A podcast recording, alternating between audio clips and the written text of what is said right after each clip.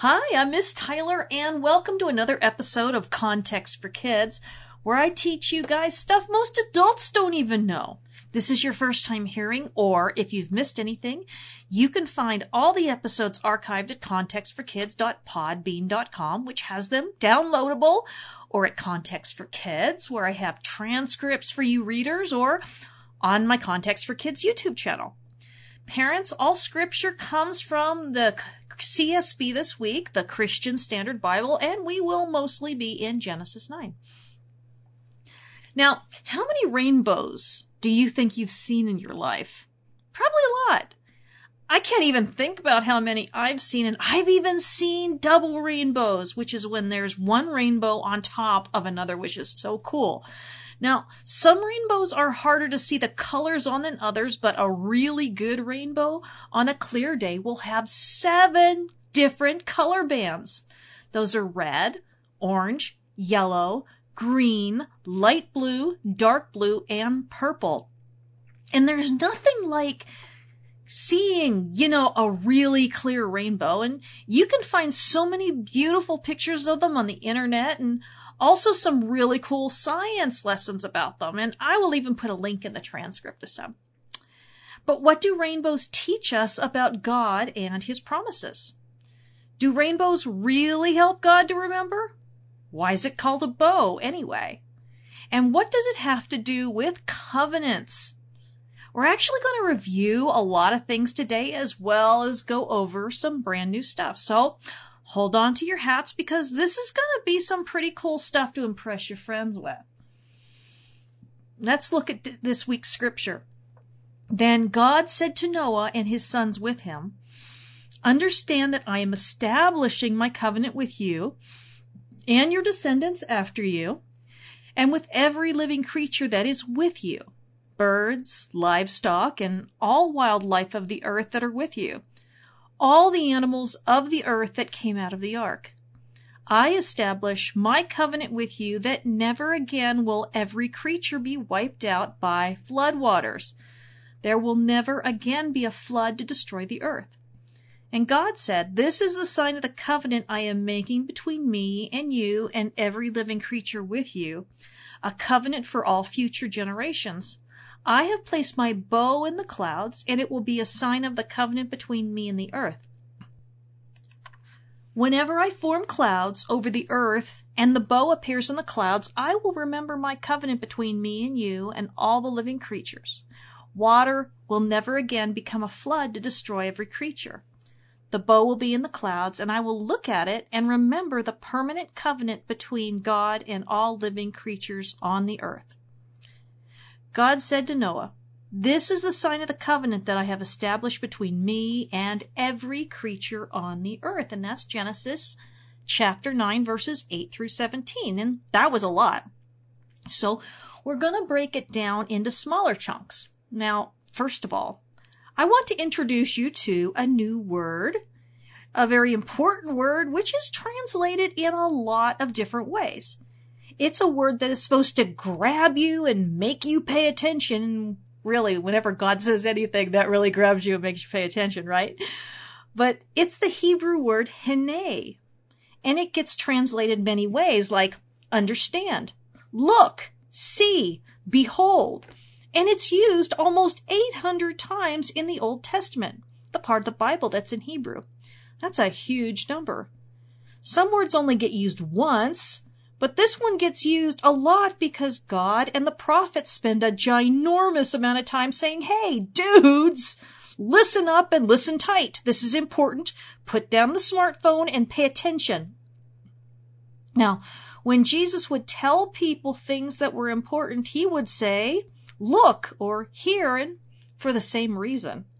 When God tells us to understand or look or watch or listen or hear, then it's something very important. And you will see those words all over the Bible. Pay close attention whenever anyone says one of these words to someone else. You don't want to miss whatever it is that they have to say. So, what is God telling them they need to understand? Then God said to Noah and his sons with him, Understand, that's hene, that I am establishing my covenant with you and your descendants after you, and with every living creature that is with you, birds, livestock, and all the wildlife of the earth that are with you, all the animals of the earth that came out of the ark. Wow. You know, this is really a big deal. We've talked about covenants before. A covenant is sometimes a promise between people or between people and God, and we'll see those when we get to Abraham, or just flat out a promise from God to everyone, like this one.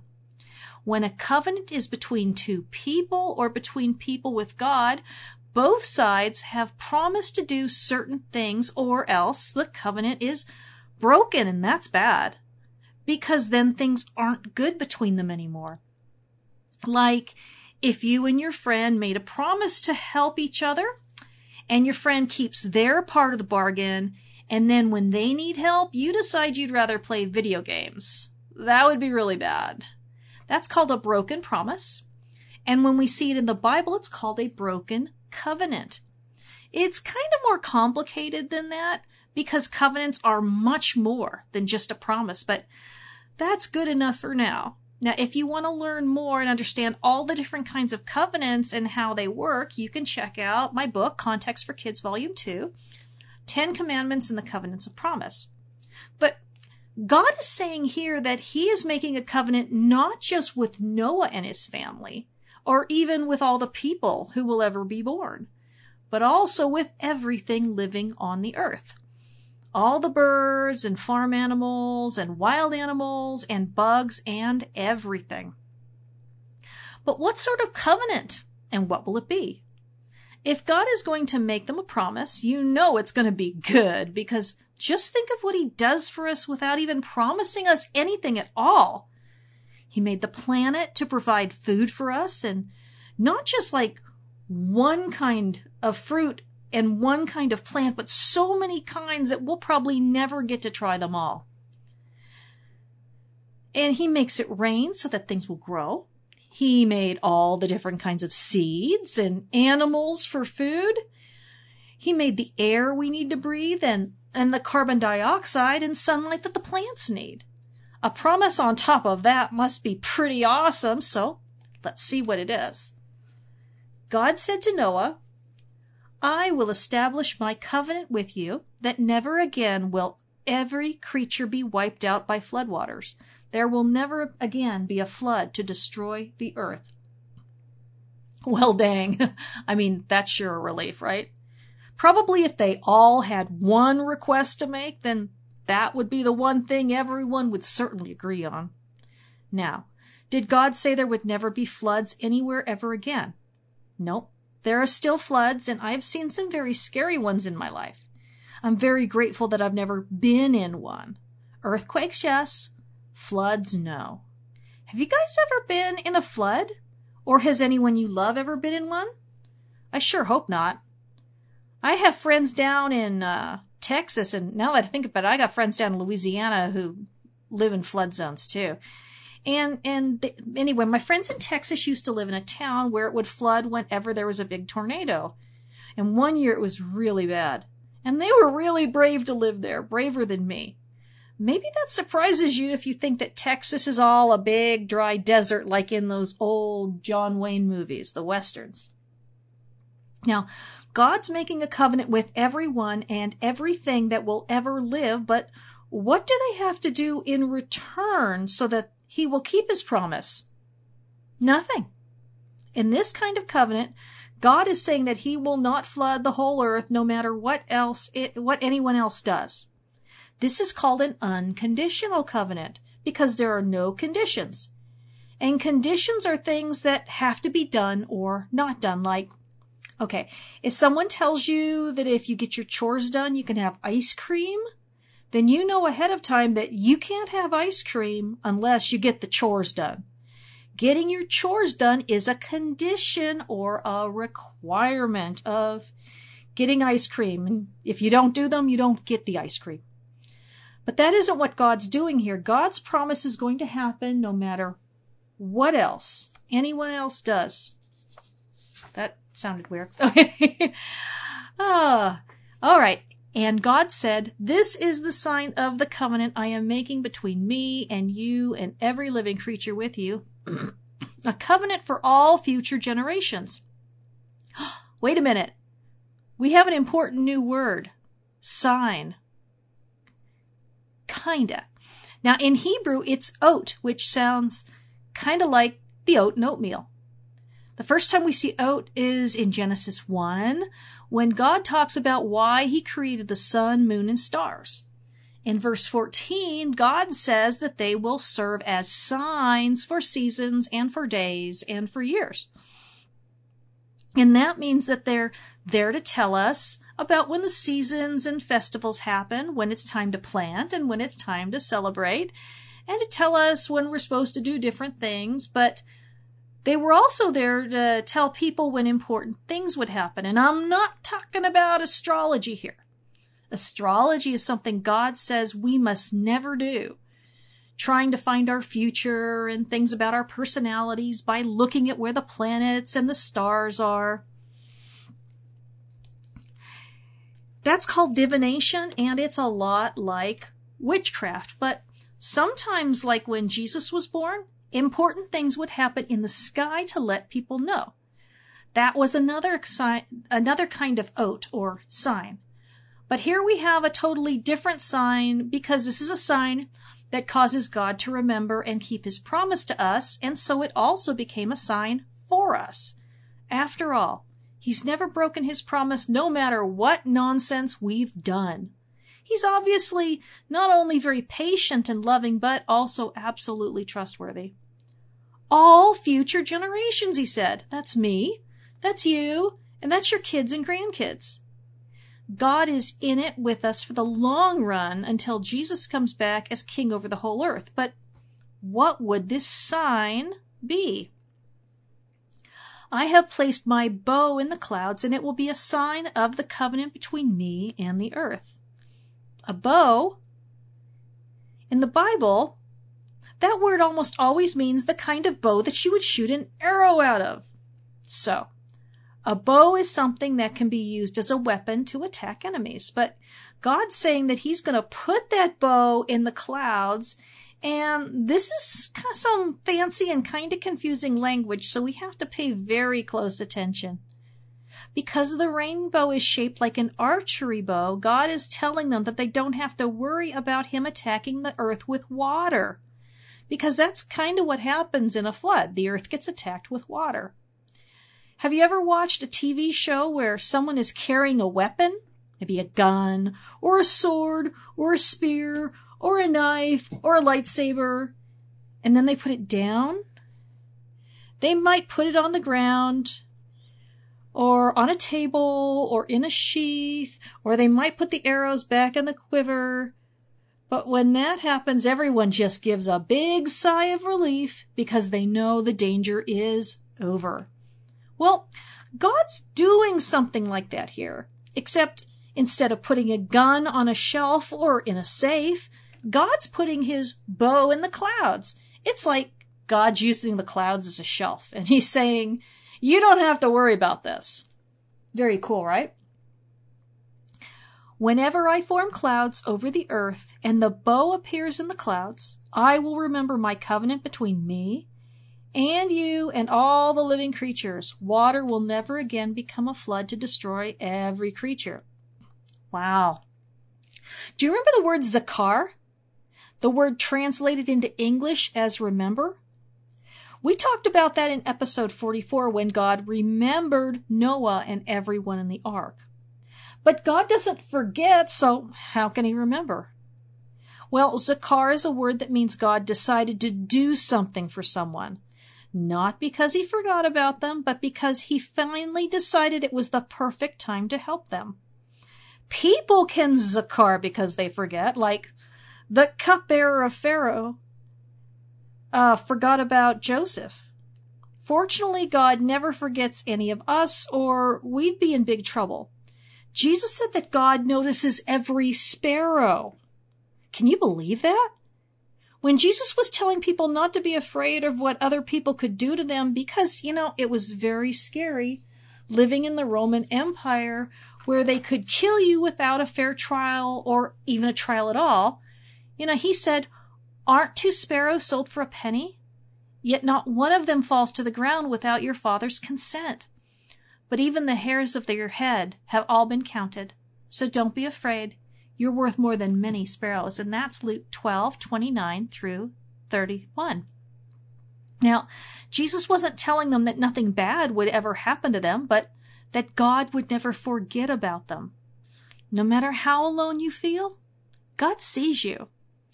We can trust that people who put their faith in Jesus and not everyone who says so actually does. Some people who claim to love Jesus hurt people very badly.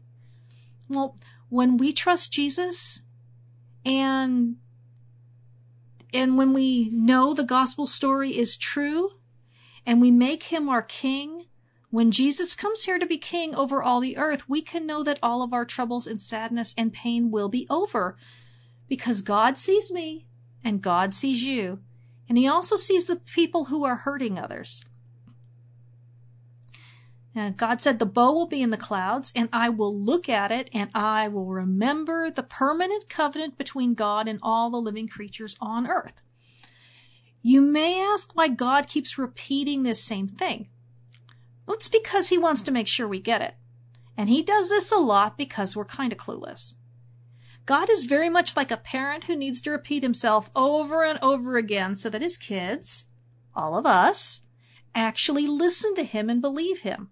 Maybe. That's a big part of the story, too. God saying a whole lot of things and people not believing him at all. And God said to Noah, This is the sign of the covenant that I have established between me and every creature on earth. Isn't it great how God keeps giving so much reassurance to us? How he comforts and protects us even when we don't deserve it? I mean, God doesn't have to do anything except promise to protect us, and that should be enough for us to trust him. But then, you know, he also does things to back up his promises. You know, he gave clothes to Adam and Eve so they wouldn't be naked and exposed to the harsh weather outside the garden. He put a mark on Cain so that no one would hurt him, even though Cain wasn't the least bit sorry about killing his brother. And now he's giving Noah and everyone a sign in the sky so that we will remember his promise. And this isn't the last time that God will do something like that in the Bible. Not by a long shot. We're just still at the very beginning. God gives signs to people, but then sometimes he doesn't. I'm going to tell you a story about when Jesus just flat out refused to give a sign to some people who were asking him for one. The different writers of the Gospels talk about signs a lot because Jesus did so many amazing things. But one day, the Pharisees came to Jesus right after he'd fed 4,000 people with just seven rolls and a few fishes. This is in Mark 12, starting in verse 11. The Pharisees came and began to argue with him, demanding of him a sign from heaven to test him. Sighing deeply in his spirit, he said, why does this generation demand a sign? Truly I tell you, no sign will be given to this generation. They want a sign? He just fed four thousand people with some barley rolls and a few sardines, and there was a ton of leftovers. I don't know about you, but that seems like a sign that says, hello, this is one honking huge sign. I mean, before that, he fed 5,000 people and he tossed demons out of people and healed a deaf man and he cured a woman who'd been bleeding for 12 years and he raised a little girl from the dead and he made someone who was totally paralyzed walk again. That's not just a sign. That's like a neon billboard on top of a mountain kind of sign. You know, the kind that's really hard to miss. But the leaders were angry because Jesus wasn't doing things the way they, he thought, the way they thought he should. They really wanted a Messiah, but every group wanted a Messiah who would do things their way because they thought their way was God's way and people are still like that. A lot of people in your life will think that whatever they say and do is exactly what God wants, but the Bible tells us that none of us is that perfect. When we all get things wrong and we all grow and learn, so we have to be very careful before deciding that God agrees with us about everything. I know he doesn't agree with me about everything because he's shown me on many occasions how wrong I've been about things. So, the Pharisees and the chief priests and the scribes all had their own ideas about what Jesus should be doing and how he should be doing it. because he didn't do it their way, nothing he did was going to be good enough for them. They were demanding that he show them a sign or a miracle. It would have sounded something like, show us a miracle in the skies right now or we'll know you're a total faker. But Jesus knew their hearts just the same as he knows our hearts today. Jesus knew that if all he had done up to that point hadn't been enough, then nothing ever would be. And you're going to see that a lot in your life. You know, this morning, a person I don't know was being really mean to me on the internet. She was even saying, I don't love Jesus and I don't know God. All because she disagreed with one thing I said. And no matter how I tried to help her understand to get her to be kinder, it just got worse. You know, I just gave up after a while. And that's going to happen to you too, all through your life. You'll get into situations where someone is going to decide that something is true about you, and no matter what you do, nothing can make them see that they are wrong. Now, Jesus taught us when he refused to show them a sign from heaven that it's okay to walk away from an argument, even when and especially when people think that means that they're right and you're wrong.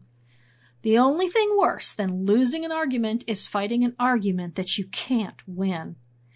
And wasting your time trying to talk to someone who won't listen to you no matter what. Plus, Jesus had shown them signs before and, and you know what they said? They said the signs were from Beelzebul, the ruler over the demons. So Jesus knew that no matter what he did, they would just say that the sign was from Satan, and they would have seen it as proof that Jesus was evil. So Jesus knew that giving signs to people who are absolutely determined not to believe is just a dangerous trap.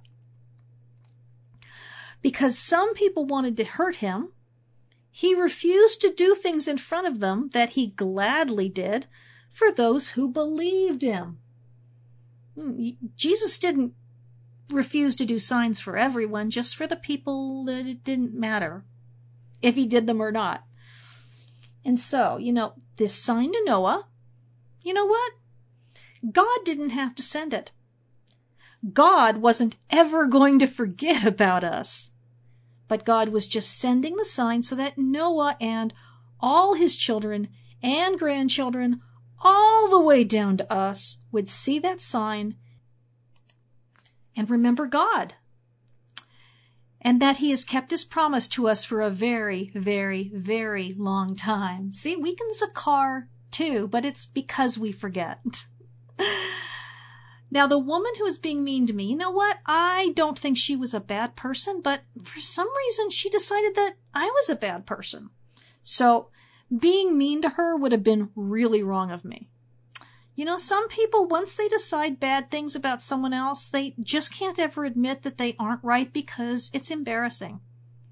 When we fight with people like that, you want to know what? They just see it as proof that they're right about us. But you know the cool thing that happened? Other people read what happened and saw how I was acting and how she was acting, and they spoke up and said that how I was treating her was all the proof they needed that she was wrong about me. You know, I know it feels better to make someone who hates us change their mind or even to feel guilty. I can admit it. I can admit it.